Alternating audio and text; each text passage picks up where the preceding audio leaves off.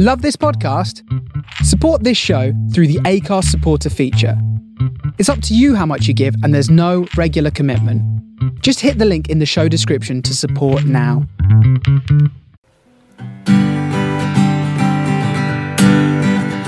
Come to you from underneath a peach blossom. It's time for an episode of Be Awesome. Find positivity throughout your life and work. Just like our mascot rooster, Steve the Jerk. Hello, Be Awesome listeners. This is a crazy and wild couple of days down here in Raleigh, North Carolina. We are recording episode 29 of the Be Awesome podcast, third one in a day that I'm recording. And I'm super excited because I've just got awesome people all around here. And uh, one of them that I wanted to grab is a good friend of mine, David Marcus, who's from de Toledo High School in California. Welcome to the podcast, David. Hey, thanks so much. It's great to be here. Um, I got to tell you, uh, it's something I've been looking forward to. Um, and this is just a, uh, a great beginning of uh, a great day. Thank you so much. No, my, my pleasure. Now, David, let's talk about you first. Then I want to get into an experience you had. Tell us a little bit about you and who you are, what you do, and all that fun stuff. Great, happy to. Um, so, right now, I'm called the campus business manager of our school, but really, I'm the director of facilities. I'm in charge of their maintenance and their security and uh, their rentals and construction. And uh, I just, I really love our job that we do there and what my participation in it. Um, probably even more so is that our school was started back in 2002, and I was on the founding board back in 2001. So I had the honor of being a founding board member and uh, moving into a paid position a few years later. I was their first business manager, and then once we moved to our own place, now I'm their uh, director of facilities. I thought I had less work when I moved to our new place, and a director of facilities, and uh, boy, I was so so wrong. I, I must work. Uh, I work a lot of hours, Yeah. um, and but I love it, and um, so I'm, I love doing that job. I love the people that I work around, and a lot of excitement there. And um, when I use the word love, I also love to share um, some of those things that uh, I've gotten use of and uh, let other people have that experience also. Um, and uh, it's been a really great uh, uh, time there, and I look forward to continuing that. Before that, I was actually in accounting and did some quality assurance work, so I've got a little bit of this, a little bit of that. Um, but uh, de Toledo High School, that's where we're at right now, and um, it's a great place to be and great uh, future. So you're in year 17. How many students? How big is the campus? We're, uh, we're a six acre campus. We've got uh, two large buildings, about 100,000 square feet, and 400 students, uh, grades 9 through 12. We're a faith based, we're a Jewish high school. Uh, we only accept uh, Jewish students, but we're surrounded by all kinds of other schools, and uh, we interact with uh, quite a few for many reasons. And actually, one of the strengths and important items that I believe is that you have uh, communications with your colleagues, you share information, we all learn from each other. It doesn't matter if you're faith based or you're public or you're private. Um, we're all in this together. It's education. We want our kids to have a great education, and whatever we can do to make that possible, it's a team effort. It's not just a me effort. Yeah. And, and where is de Toledo High School? West Hills is in the San Fernando Valley of Los Angeles. Um, we're out in the uh, west end.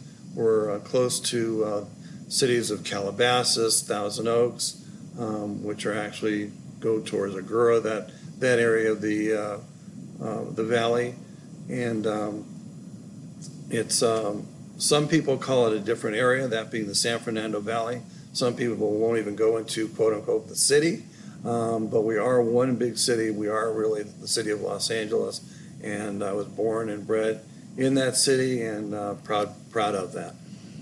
So perfect into where we are. And what I want to do is put everybody in a perspective as to what we're going to talk about here today with you, which is the wildfires. So um, I want you to share uh, with the audience, you know, what that week was like to. And we, I mean, leading up to that, you and I were just talking about it, and I remember it was the mass shooting in Thousand Oaks, which is really close to you know where you were as well. But to put into perspective before we get into it, how close did the fires get to your campus, and how far did they get to your home? The, it actually got it within a couple of miles of our campus. Um, there was one night, I'm not sure, I think it was Friday night, um, that I walked out to the main boulevard and could see flames uh, down the road. Um, I drove a little bit closer to get a, a better idea um, and speak with the uh, police department as to more specifics, but uh, they were very, very close and uh, close enough that it was it was scary and um, that uh, we needed to have uh, possible answers just in case. As a matter of fact, um, it was actually it was Friday night, and there was a group staying overnight, a group of kids. They were having um, a special retreat, and um, a lot of them were afraid. They were wondering, you know, what would happen if their parents, if there's something happened to their parents' house, and even more so, what would happen if something happened where the flames got close to the school. And I actually had about three different conversations with the group, um, trying to reassure them that, first of all, the flames were not going that direction, thank goodness. Um, but also, there were a lot of homes in between the flames and us. And um, if something were to go the wrong way, um, the fire department would be with us well, well in advance, and we'd be taken care of, um, God forbid. Um, thank goodness nothing did happen, um, but they were really close. I live a little bit further on, so the flames were not really um, affected uh, to our house, which is about another eight miles away. But it became very, very real when I was on the premises at school. So it would have been very easy for you to stay home and be safer uh, during these fires because you weren't closer to the fires and you weren't on campus. You were further away, and you and your wife Lana, who was she was there with you for a lot of this this time, if not all of it. I know that but part of it anyway when I was talking to you. Um, you and your team at the campus chose to keep the doors open and to provide needed food, water supplies, clothing at times, whatever it was needed to people that were being affected by the fires, and you were you were within harm's reach. Of I mean, these fires were moving pretty fast. Um, and if I'm wrong about any of this, tell me. But this is from what I read and what I talked to you about. It, it, it was a little bit hairier. You you made it, even though you were exhausted at times in some of your updates. You probably made it not as bad as it probably really was, as far as the situation, as far as the dangers and things like that take take us through what that was like to, to decide hey we're going to stay open. We're going to stay open 6 a.m. to 11 p.m. We're going to come together as a team. We're going to help people. We're going to provide them with hope and comfort uh, in the worst of situations, all knowing uh, and uh, all knowing that you could have been at home in a much safer environment. Um, was there worry through that? Like, talk us, talk me through what that experience was like. Let me go back a little bit. I want to go back to the Wednesday before the fire started. Um, that was a terrible day in our area. Um, there was the Borderline Bar and Grill in Thousand Oaks, and there was a terrible mass shooting, mass killing. And um, that was one of those situations where people knew people. Um, I know there was one one of our teachers knew one of the kids who was in there and dove out a window, and thank goodness uh, made it out alive. Um, so our community as a whole, that whole area, was in grief and mourning and in unbelievable, you know, what happened and how could this happen? And this is also this is not a school or it's not a synagogue or a place of worship where unfortunately we've had many of these uh, mass killings. This was a bar, a place that we all go to. So that's where we started. That was Wednesday, Wednesday night. Thursday comes and these fires start up. And Thursday night, I'm in bed. It's uh, close to 11 o'clock. And I get a call from a rabbi friend saying, Look, I need some help. We've got all of our congregants, they've got places to stay. All of them have been um, relocated from their homes, they've had to leave their homes, they've got places to stay. But what they don't have is they don't have a place to go during the day. They don't have a place where their kids can play because all the schools are closed. They don't have a place where they can relax a little bit. They can't go to work.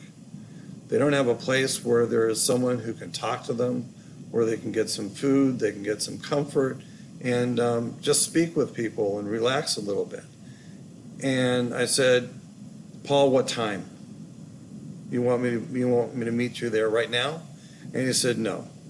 So the next morning, we were there very early. We're getting the, our place ready.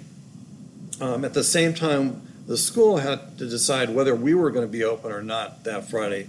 And we decided to close the school for that Friday because a lot of our students and teachers were affected by the fires.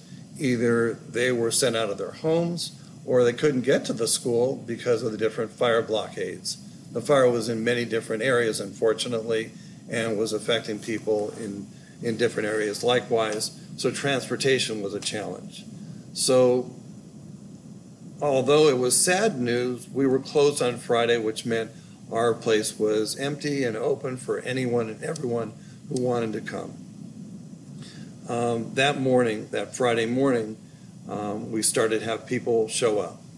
And there was food that showed up, and um, things happen unbelievably when people are in uh, in tragedy, and all kinds of nice things were, were occurring. And then about uh, 10 o'clock, we got a meeting together. There were all these different people from different uh, organizations. Um, there were a couple of camps that uh, were leveled. One of the camp directors was there. Um, there were a couple of schools involved, um, some synagogues, and there's a meeting of maybe 15 or so people in our conference room, and the question is, okay, what are we going to do? How do we organize as a team as opposed to everyone doing one thing and together, uh, as opposed to one by one by one? Let's do things in mass and, and use that as a strength. And we had a meeting. Actually, they had a meeting. I was participating. And um, some of those items started to come up. And during that, I said, you know what? I know someone, this is his profession. He deals in emergency situations. Let's get him out here. Um, so, in a couple of hours, um, a gentleman by the name of Chris Jaffe from Jaffe Emergency Services was out there, and he was leading a meeting um, for all of these different organizations as to what the next steps should be. And those meetings, be it phone or be it in person, continued actually for another a couple of weeks. Um, so that was great that that started at that point in time. But coming really to your question, uh, Josh, um, it's a non issue. I mean, something is there, people need help, and I've got the ability to do it. Going to be there. It's just, uh, you don't think about it, you don't think twice. And I, I imagine that's what happens in many, many situations. One of the underlying um, things that came out of this and actually started this is there have been, unfortunately, so many tragedies that we've uh, faced. Um, starting with 9 11, you know, you've got floods and hurricanes in the South, in New Orleans, in Florida, uh, Houston, etc.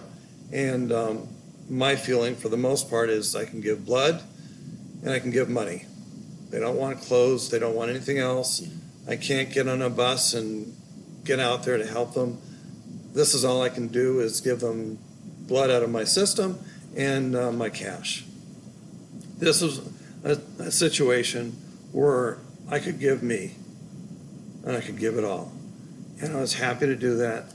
And um, it was not about me at all. It was about helping other people and getting other people to join in that um, in, on that team to help those who really needed it. Because there were people that totally lost their homes, 100%. There were people that weren't sure if they were going to lose their house or not. Um, there were synagogues, there were schools that were in the almost um, situation. Um, it was very scary, and thank goodness I have never been there. Um, but I wanted to do what I could do. Mm-hmm. So that's where we started from. And that's, uh, you brought up a couple pieces there that are interesting to me because, you know, you brought up some of the things that have happened. And, you know, sadly, you know, when we think about schools in crisis. We, I mean, Columbine just hit the twentieth. It was the twentieth anniversary this year, and on the twentieth anniversary, there was that that young woman from Florida that went out. They had twenty-seven schools canceled the week of, uh, uh, searching for her because they thought she was going to do something, and you know, countless others since then. Um, and we think about crisis with schools that we're running away from the schools. We're evacuating the schools. We're locking down the schools. Very rarely are we thinking about when something like this happens that we're opening up the schools and what to do and how do we do it and what does that look like. And I think putting it in a situation like yours is almost like a, you know, not even, you know, we talk about, you know, if, you know, we always say that you used to say when I was growing up was like, oh, if this happens or if this happens, because it's highly unlikely that many of the things that we deal with today were happening 25 and 30 years ago. And now, sadly, it's a when it happens. Something's going to happen at some capacity to every school that's going to impact it in one way or another, whether it's being a shelter, a shelter for a devastating act of God or a fire, or it is an active shooter and we're evacuating and getting everybody out and trying to get people safe. It's it's incredible to think that you had literally less than 24 hours from from the start and awareness of this fire you know a, a, ton of emotion and affected people from the the bar shooting, and you had 24 hours from there to really, and it didn't sound like it took 24 seconds for you guys to say, okay, we're going to do something. Now we need to figure out what it is, and then put the action in play. And then you guys leverage social media to get the word out of you know what you you were doing, what you guys needed for donations. Um, there was I'm trying to think it was the head of the school or who it was that was walking through and walking through your, your cool, clear gates there uh, that you have at the entrance and kind of showing the people that were there. And I remember seeing, seeing some pictures of these people, like you said, they've lost everything. They have nothing. And they're sitting in your buildings, passing the time in a comfortable setting, drinking some water, and they're smiling like they're happy that they're there. They're appreciative that they're there. They're not like joyous and like, hey, I lost everything. Happy days. But they're smiling because they're appreciative that people like you and your team stepped up and gave them some place to sort through, think through, be appreciative for being alive. I mean, what was that like? Like that just had to have been just an overwhelming emotional experience that I, I couldn't ever imagine unless you're you're in it. You don't you don't think of it that way when you're doing it you think of, I've got to do this, and what do we need to do to make it happen? So there were two things going on. One is at some point in time, which was like maybe late Sunday, early, probably on Monday actually, because Monday was uh, Veterans Day, so we didn't have to worry. School was closed again. Um, but we had to be concerned, and we made some decisions internally in our school as to what type of, um, how open could we be when school gets back in session. Because really, we are a school and we do have to educate, and we've got to make sure that all the classrooms or whatnot are available. But what can we uh, compromise on? So that was one area that we had to make some decisions on. The other was on a on a more positive and a, uh, a note of um, people giving in. It was like, if we need something, okay, fine. So I talked to the person in charge of our parent organization, and we've got a Jag Shack, is what we call our uh, student store, mm-hmm. and there's food there. And the attitude was, take it, whatever you need, take it. It's small money, it's mm-hmm. small stuff, but if there are people there who need to have food and need to have some enjoyment, just take the stuff. Mm-hmm. Uh, we even uh, talked about the possibility of using our kitchen. Now, I mentioned that we're a Jewish school, so our kitchen, it's a kosher kitchen. And so there are certain things that can and can't go on in the kitchen. But the bottom line is when it comes to a person's life and um, getting them food so that they can sustain and making it happen, sometimes you make some changes. Mm-hmm. Um, we didn't need to use our kitchen, but these were considerations that were made. It's like, what do we need to do to make these people feel as whole as they can internally. Mm-hmm. We're not going to do it for the most part because they've lost, some of the people have totally lost all their belongings. But what can we do inside to inside of them to make them feel a little bit better? Have you seen any of them, the people that lost everything that were spending a, a bit of time there since the fires? Like, have you kept in contact with many of them, or do they come by and say thank you? Do they are they part of your community and your school Were there students that had family members that lost everything? Like, what is the what is the after effect of all of that, and what is that? You know, are there any stories that came out of that? Uh, The only thing that I can share is that um, one of the groups was a, a synagogue that we we know uh, Mhm. well, my wife and I, and um, we've started to go to uh, some of their um, their synagogue uh, um, different items that they had. As a matter of fact, there was one evening where they had an honor. They honored different people for uh, different portions that they did in uh, helping out and um, I was asked to be one of those people who was honored um, during the uh, festival of Hanukkah, which is rededication. Um, but in going back there, um, I go back there as someone who's just interested in participating in religious services. But there are people that come up to me that remember me, and um, it's very nice. I mean, it's not something that I search out for, Mhm. um, but it's nice that we made a difference. I know we made a difference. Mhm. That wasn't the reason that we did it. We did it to help people out. And if someone comes back or they don't come back, Mhm. it doesn't really matter. Yeah, I was just thinking the emotional side of things. I mean, for me, in a couple of situations that I've been, you're right, you get right into it, and it's just this is what we're going to do. This is the task at hand. But afterwards, the emotional piece to it just kind of gets like almost it could get overwhelming. It could get like when you think about it, or when you see it, or when people talk about it. You go, wow, we did all of that, and we accomplished so much, and we impacted so many, and we did such, you know, and and then you're emotionally kind of like taken aback because that that had to be just I I flew over um, the the devastated land for back lack of a better word uh, a number of weeks later going up to Alaska. And it it just took my I wasn't on the ground floor. I wasn't where you were. And just being up at you know flying up over because we flew in LA and then up along where uh, the fires had hit. And uh, just seeing it from a distance was just it was emotionally just devastating for me. I was just sitting here just you know literally crying in my airplane seat thinking about the people on the ground that lost their family members, lost their their pets, lost their homes, lost everything that they could possibly think of that they that, that they could hold on to. Um, I don't know. I just I just think that that would just be a, a huge emotional experience of, of some at some level. Uh, And what's ironic also is that I just did a seminar um, yesterday, as a matter of fact, on crisis management. Mhm.